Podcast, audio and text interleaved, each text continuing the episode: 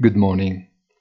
A freehand patchwork of the foreword to the Financial Stability Review, released yesterday by the ECB, should make us to keep our feet on the ground.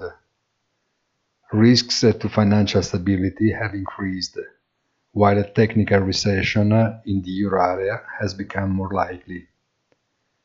Recent developments are increasing the vulnerability of households, firms, and governments that holds more debt. These vulnerabilities could unfold simultaneously, potentially reinforcing one another. If firms and households find it increasingly challenging to service their debts, banks could face higher credit losses in the medium term. The uncertain outlook for inflation and interest rates has heightened the risk of disorderly asset price adjustment uh, in financial markets, notwithstanding uh, recent corrections. Much better to carefully read the full document. Have a nice day and please visit our site easy-finance.it.